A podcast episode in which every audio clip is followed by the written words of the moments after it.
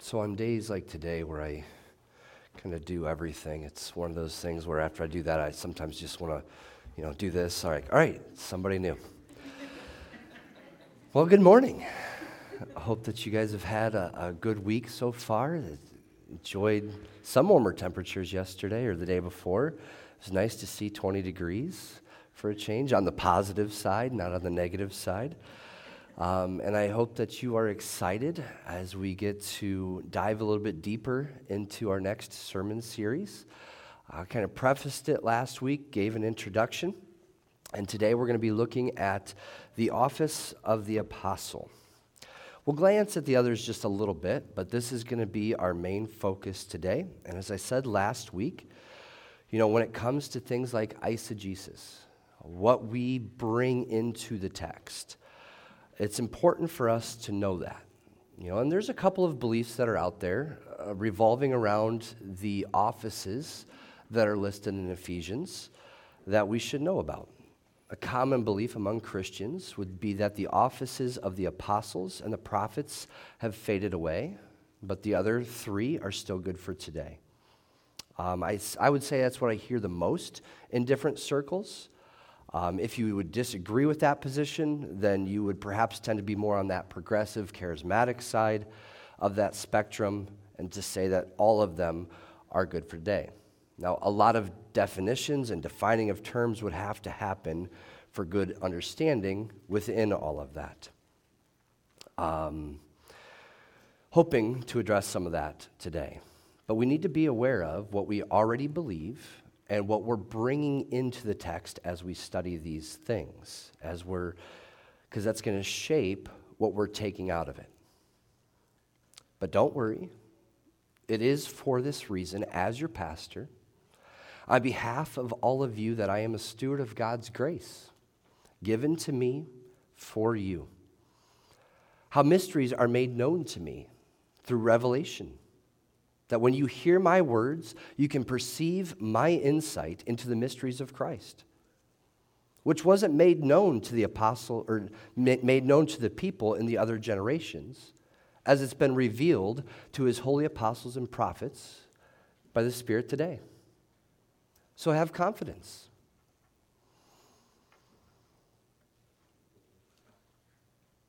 How are your alarm bells this morning?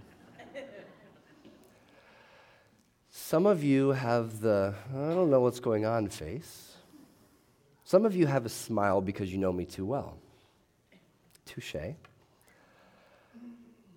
But if you could describe what I just said, what words would you use?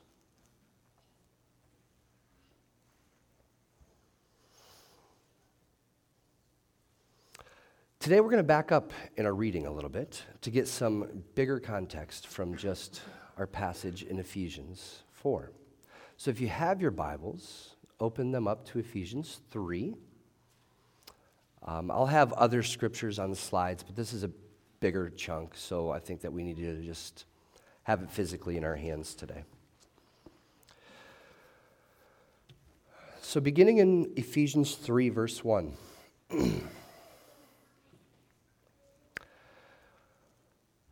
For this reason, I, Paul, a prisoner of Christ Jesus, on behalf of you Gentiles, assuming that you have heard of the stewardship of God's grace that was given to me for you, how the mystery was made known to me by revelation, as I have written briefly. When you read this, you can perceive my insight into the mystery of Christ, which was not made known to the sons of men in other generations, as it has been revealed to his holy apostles and prophets by the Spirit. This mystery is that the Gentiles are fellow heirs, members of the same body, and partakers of the promise in Christ Jesus through the gospel. Of this gospel I was made a minister according to the gift of God's grace, which was given me by the working of his power. To me, though I am the very least of all the saints, this grace was given to preach to the Gentiles the unsearchable riches of Christ and to bring to light for everyone what is the plan of the mystery hidden for ages in God, who created all things, so that through the church the manifold wisdom of God might now be made known to the rulers and authorities in the heavenly places. This was according to the eternal purpose that he has realized in Christ Jesus our Lord, in whom we have boldness and access with confidence through our faith in him. So I ask you not to lose heart over what I am suffering for you, which is your glory.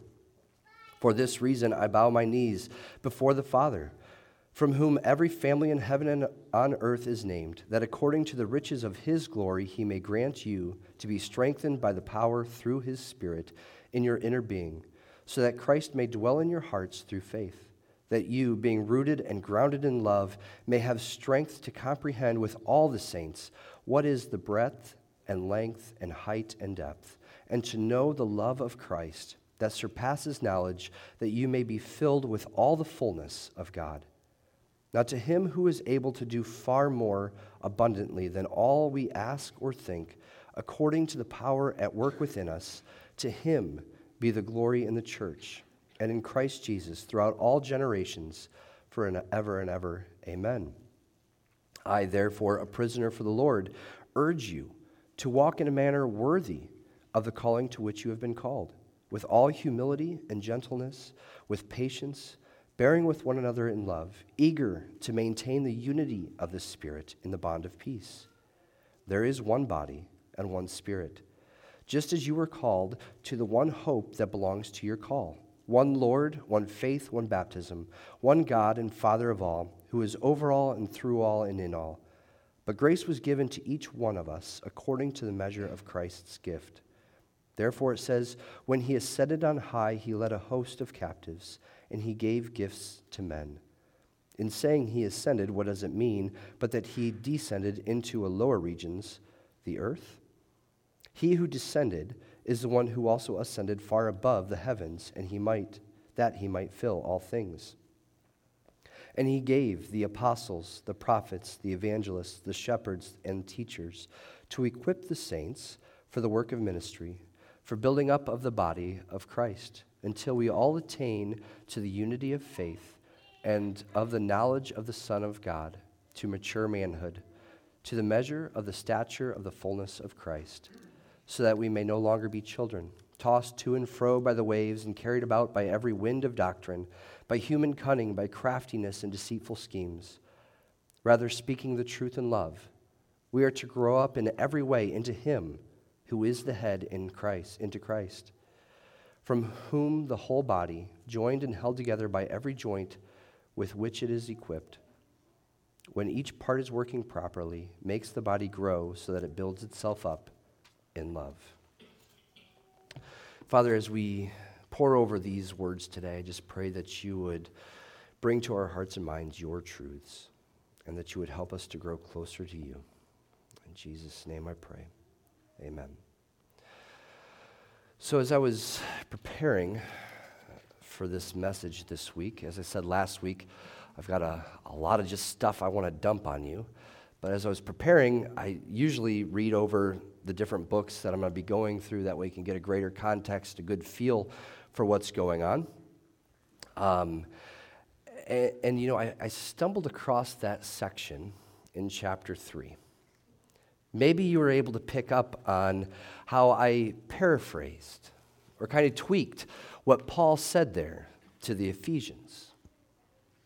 Now that you see that Paul wrote it, does it change your opinion at all? Or do you see how I paraphrased it or tweaked it can show how dangerous Scripture can be in terms of how it's being used? You think of Satan, who quotes Scripture. You see, the danger lies in the intent and the meaning as we're twisting that to be maybe more man centric, more selfish, rather than giving glory and praise to God, which Paul does throughout chapter 3. We can see how dangerous things can be when we're quoting Scripture. It's a key thing for us to hold on to as we go through these different offices and gifts in our next series. See, the beginning of chapter 3 is kind of this setup to this point that he is addressing as he is going to get into chapter 4. And this point is a point of unity. You know, Paul is stressing the need for unity, showing how the Gentiles and the Jews are one body. And he is sharing this mystery with them. And it would be mysterious because these two people groups hated each other.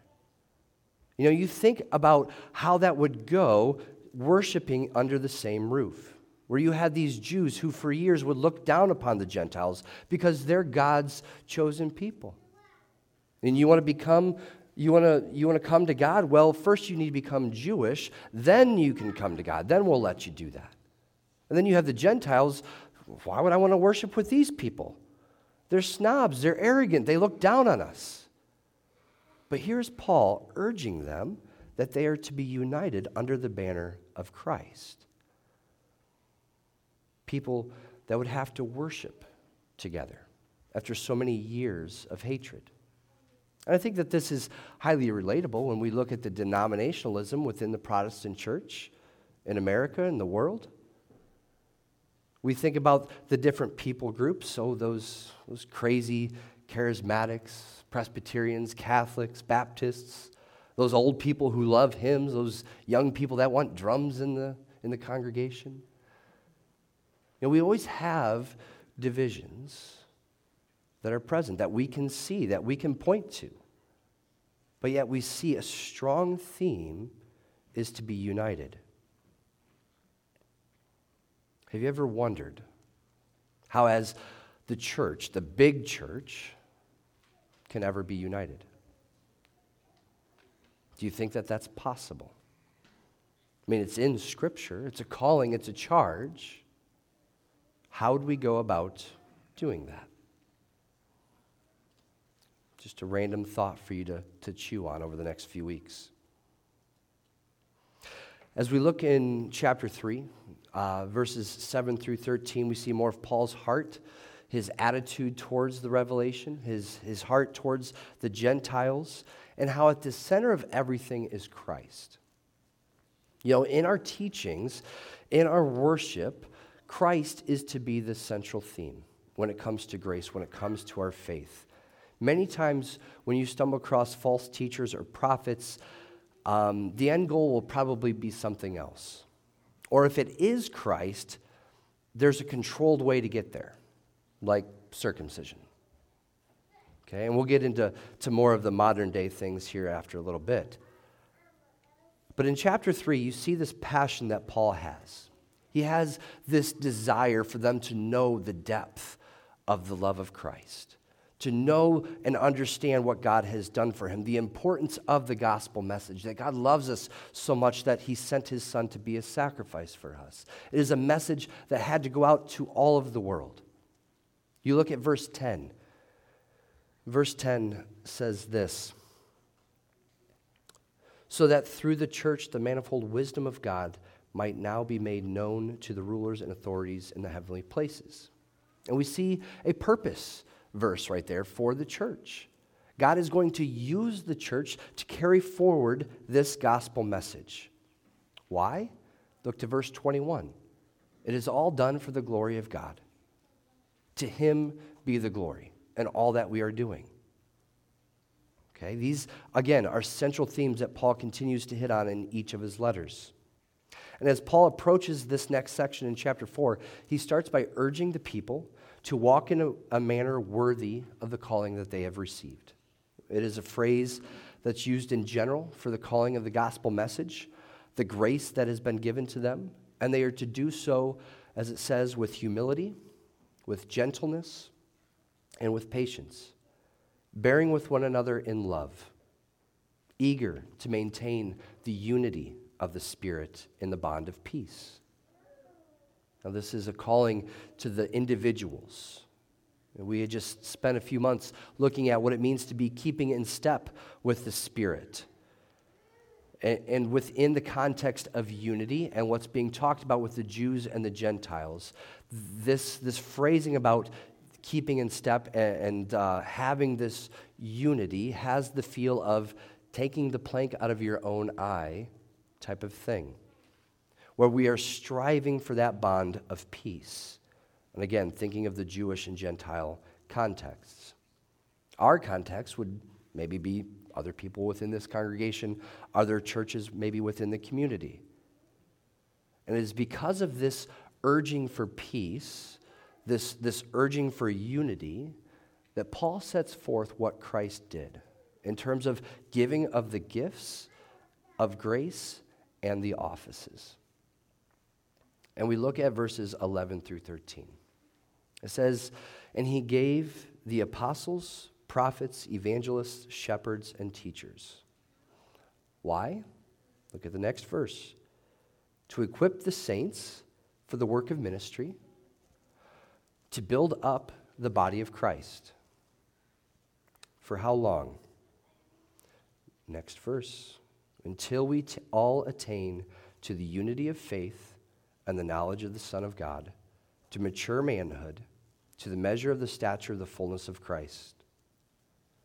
For what reason? Verse 14. So that we may no longer be children, tossed to and fro by the waves and carried about by every wind of doctrine, by human cunning, by craftiness and deceitful schemes. And the end results will be in 15 and 16. So, you know, when we just read this passage for what it says, it seems like things would carry on in terms of the offices until unity of faith. The big word there is until. And sometimes prepositions are just added in the English to help it make sense. I checked, it's actually in the Greek, so it's, it's in the Bible. And it seems like if we're believing that the apostles and the prophets have faded away, then we would have to look outside of this passage to show where that is in the Bible. Or we need to understand these terms a little bit better, which is what I'm hoping to do through this series. So today we're going to be starting with apostle. Next week we're going to hit prophet, and then the following week I think we'll hit the last three. There's less controversy with those three. Should be able to go through them kind of quick. We'll see. So, my first question What do you think of when you hear the term apostle? And I want you to write it down. Write down your definition of apostle. Identify the different definitions in your mind because this would be what you're bringing to the text. This would be part of your presuppositions.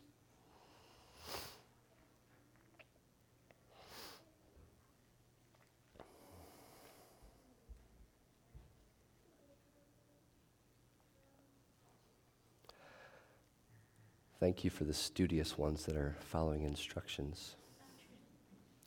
Everybody else, oh, it's in my head. I got it down in my head. I have teenagers, I know all the tricks. All right. Um, so, with this one, I think it's kind of tricky here since we're talking about the offices we can automatically connect our definition to the 12 apostles. I wouldn't say that that's wrong.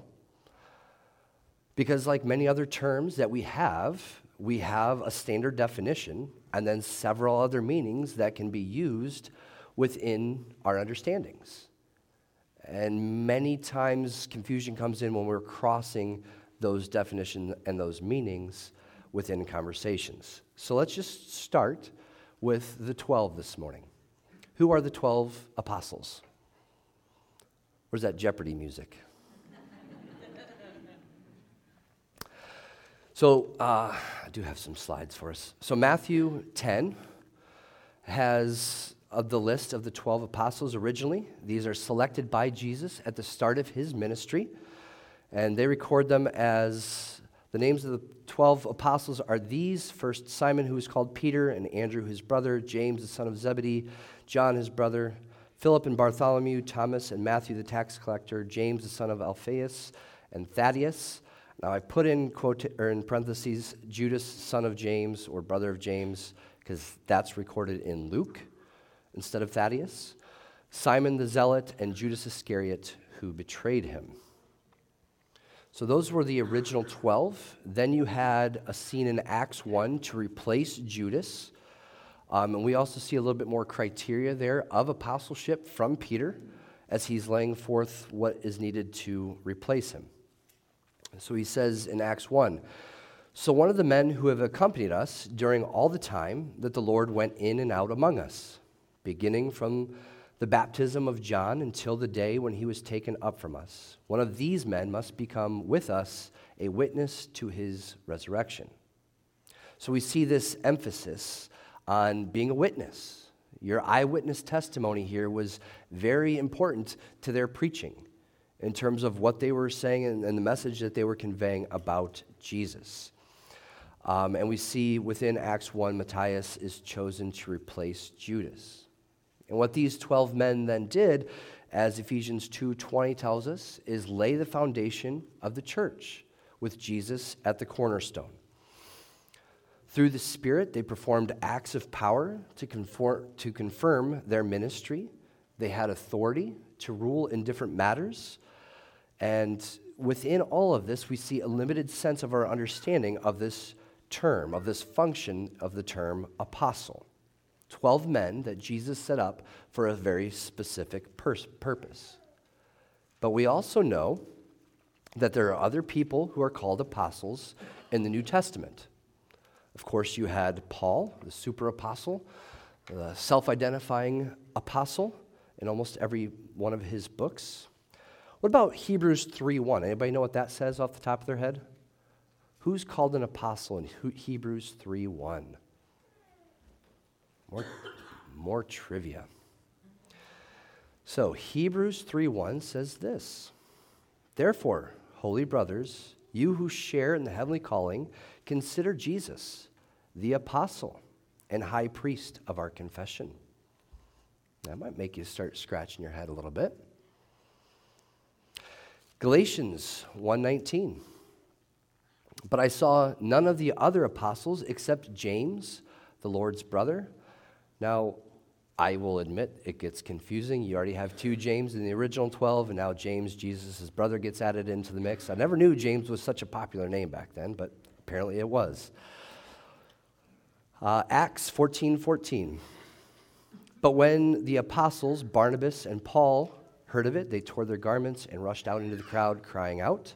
So Barnabas is added into that mix. 1 Corinthians 15. This is an interesting passage.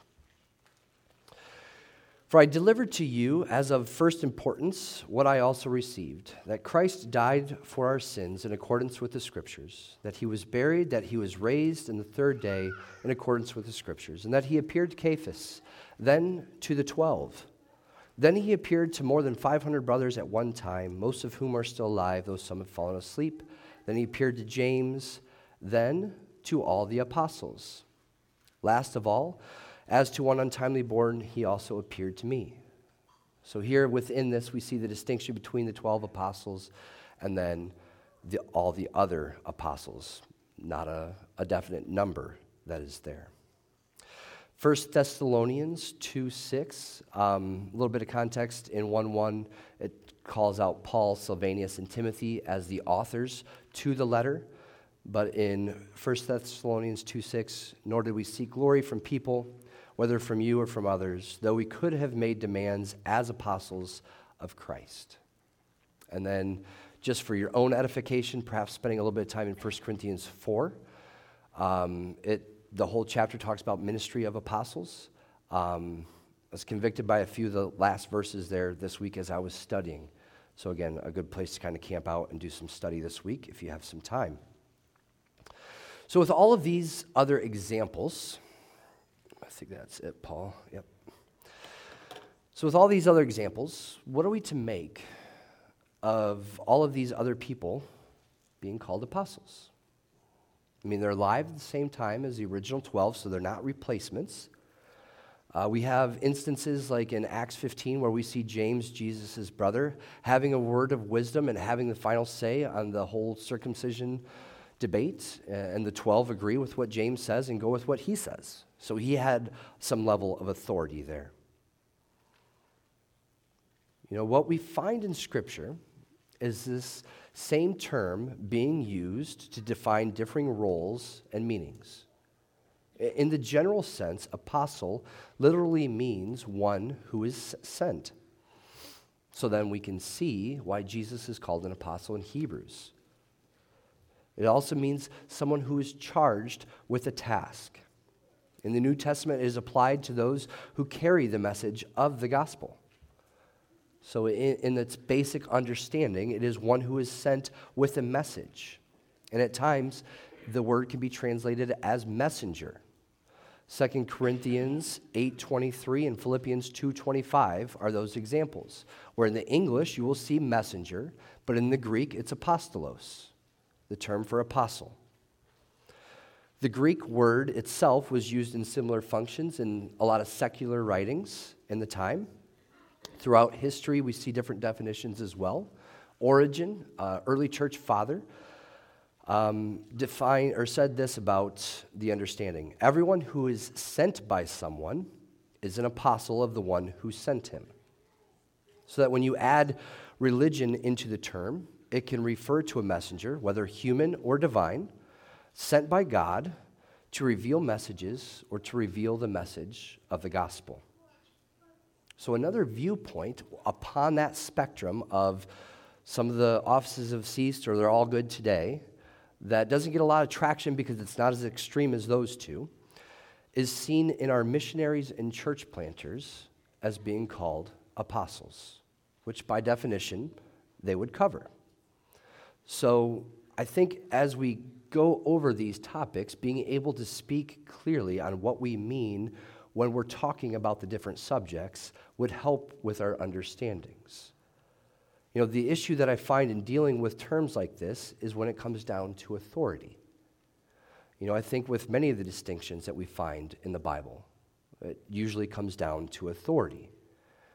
And if our authority is the Word of God, then that's what we need to go by, right? I think we can all agree with that. But it's usually when the Bible is silent on a subject that we need to be careful with what we're assuming into situations, because that's when abuses can happen. And again, I would say that there's abuse on both sides. You know, you think about the ceasing part, you know. Um, the part about that is there isn't something definitive in the text that says that the offices have stopped. And again, depending on how we're defining apostle, in what context, and how it's being used, I think matters a lot in terms of making sure that everybody is on the same page with what we're talking about. So, an example of this um, we don't agree, we don't subscribe to what the Catholic Church teaches, but it is their tradition, it is their belief that the Pope succeeds Peter. He carries on that office uh, of authority that Peter held as an apostle. They have a system for authority, at least. How does that work in the Protestant churches? Who or what is our authority?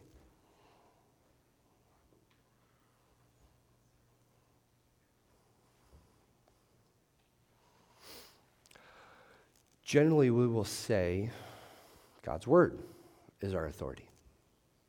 And I would agree with that. But I would also say that we can point out to different patterns of what that authority actually looks like. Because it generally starts with us. We read the Bible. We have our own thoughts, our own opinions. We're our own judge of what the Bible says. Then we usually find a church that kind of agrees with what we already agree with, and we start attending there. Maybe we have pastors that we look up to, authors, church leaders that are prominent figures the MacArthurs, the Pipers, the Sprouls. Unless they have some moral failing, the Zachariases of the world that we look up to for some guidance, that we would say have different authority over the Christian faith. Maybe if we belong to a denomination, we have denominational presidents that we respect. our local church pastors or elders, perhaps. But again, I think it really comes down to how we are reading the Bible. As I said, I agree that the Bible is to be our authority. But then what do you do with what we're talking about now when you have brothers and sisters who disagree with what we're saying, but also are using the Bible as their authority to lay claim to what they believe?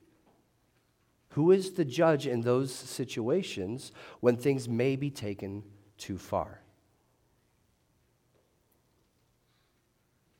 In the day of social media, it seems like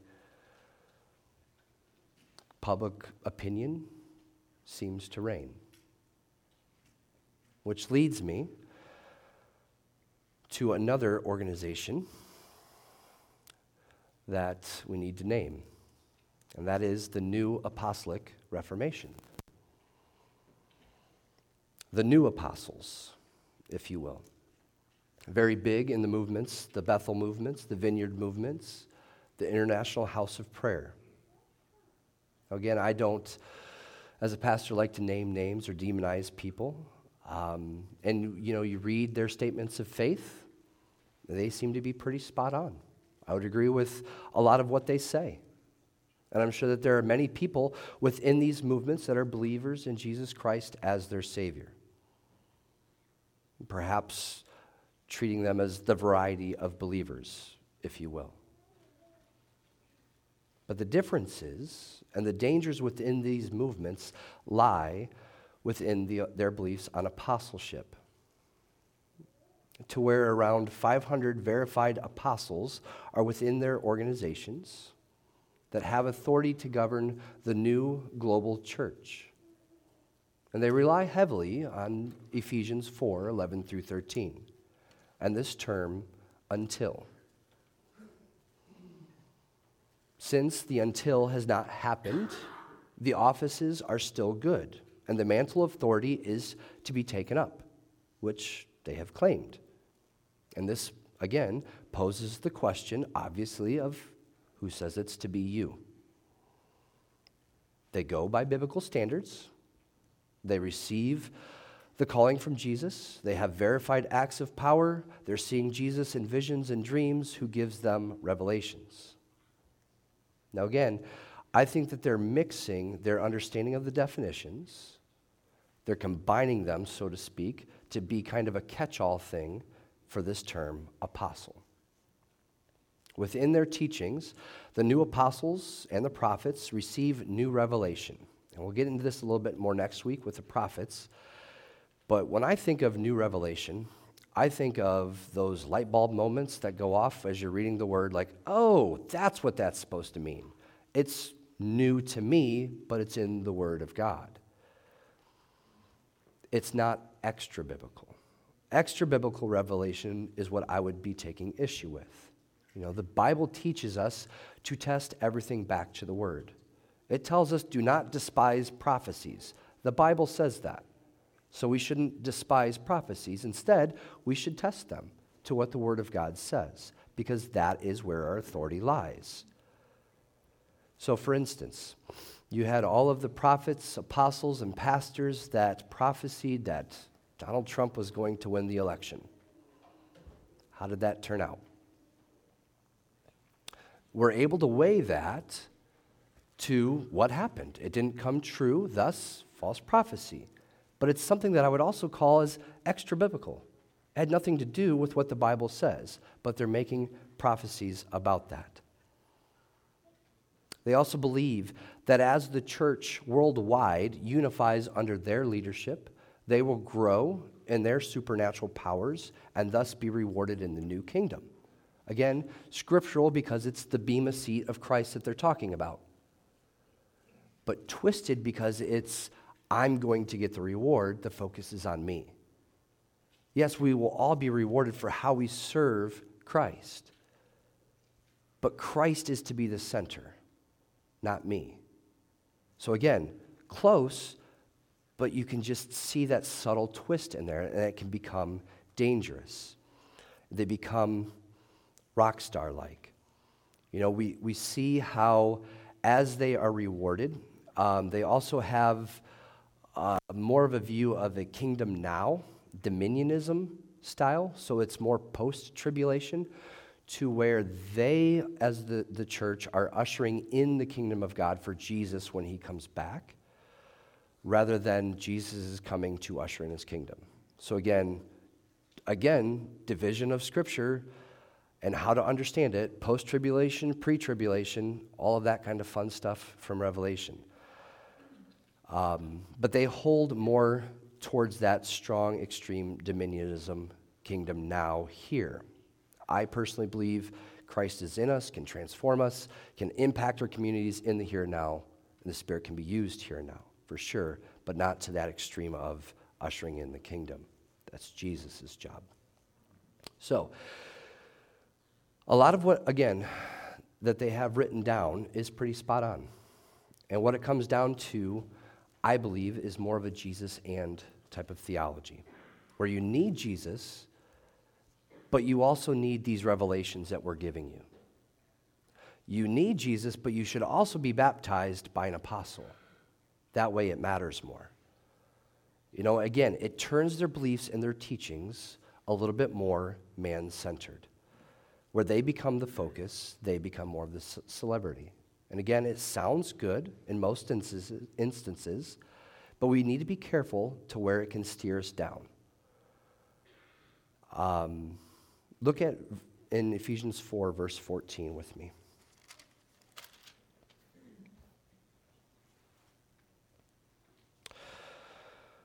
Verse 14 says, So that we may no longer be children, tossed to and fro by waves, and carried about by every wind of doctrine, by human cunning, by craftiness and deceitful schemes.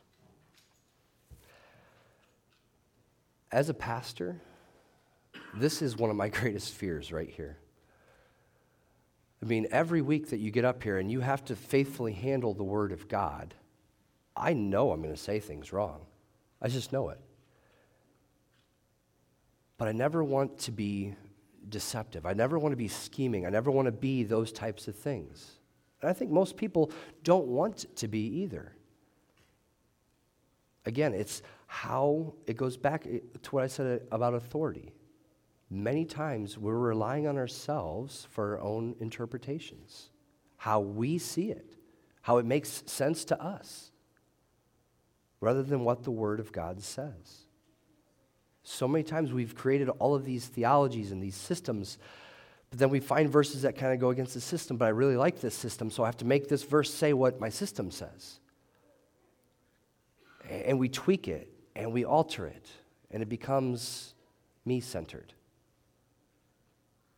My goal is to never intentionally do that, but I know that I'm going to screw up at times. I'm humble enough to admit that. You know, it, it's a high calling to be a pastor, to handle the Word of God, understanding that, you know, I don't want to play into a, a people pleasing, consumerist type of attitude where I just say what you already believe and want to hear and things like that, but challenge you with what the Word of God says to make us a little uncomfortable with the attitudes that we've developed over the years so that we can have a genuine faith that pursues Him, that serves Him, that loves Him, that understands the grace that we have received. To try not to abuse it one way or the other, but just to rest in the fact that we are His. And how awesome that is. That we get to worship God and serve Him each and every day of our lives that He has given us. He is the ultimate authority. And I pray that as I am in a pulpit, that I can faithfully represent him, knowing that I too am being sanctified in this process. You know, with the office of the apostle, I believe that we need to be clear on our meanings as we're using this term. There were 12 original apostles that laid the foundation of the church. They had a definite role to play. They were handpicked by Jesus. They will have thrones alongside of the 12 tribes of Israel in heaven. And there were also people that carried the same title as they did, um, but they had different roles. You had Paul, who would go out and would plant churches. You had Barnabas that would do the same thing, and they would stay with these churches and they would develop the churches and they would help build that local church foundation in Christ. And then they would go and they would do it again elsewhere. They would carry forward the gospel message. You know, God is our ultimate authority. As humans, we get, we get in the way, we mess up at times. And there have been abuses in the past and the present but it shouldn't negate our understanding of what the term simply means one who is sent with a message, one who has been charged with a commission to take the gospel message to a new people group who has not heard the good news but desperately needs to. We need to go and share that message and reap the harvest, setting up churches for the believers in order for, for them to fellowship and worship God. I don't believe, especially within the Protestant churches, that you can ever replace the 12 originals because of the qualifications that are laid out in Acts and Ephesians. I don't believe that Paul was just like the 12. I think he was different. I think he had a different role to play. But I believe that the Word of God lays out the need for apostles today and those who are sent with the message, with the gospel, because the world and the church needs that. It needs those like Isaiah to step up and say, Here I am, send me. Whether you call me an apostle, whether you call me an evangelist, whether you call, it, whether you call me a prophet, I just want to be used by God. You know, when we look at what the term simply means, one who is sent with a message, is that not a charge for all of us in the Great Commission? Let's pray. Father, as we study your words, I pray that you would continue to work in our hearts and our minds, that you would root out the different presuppositions that we have, the different things that we read into the text, and that we can lay it all at your feet. Lord, we humbly admit that we have errors in our thinkings. We, we still have some selfishness that we struggle with. So, Lord, I pray that your Spirit would continue to transform and renew our hearts and minds, that we could be continually made into the image of your Son as we faithfully represent you. And Lord, as we go along the way, we're going to make mistakes, we're going to mess up. But Lord, that is why your grace and your forgiveness are so wonderful. Help us to be quick to repent as we see those different errors. Help us to be careful with the different messages that we listen to. Lord, not, not just the books, not just the podcasts, but even here. Lord, help us to weigh everything that we hear to Scripture. So that as we are living our life, that we are living our lives worthy of the grace that we've been called to. In your name we pray. Amen.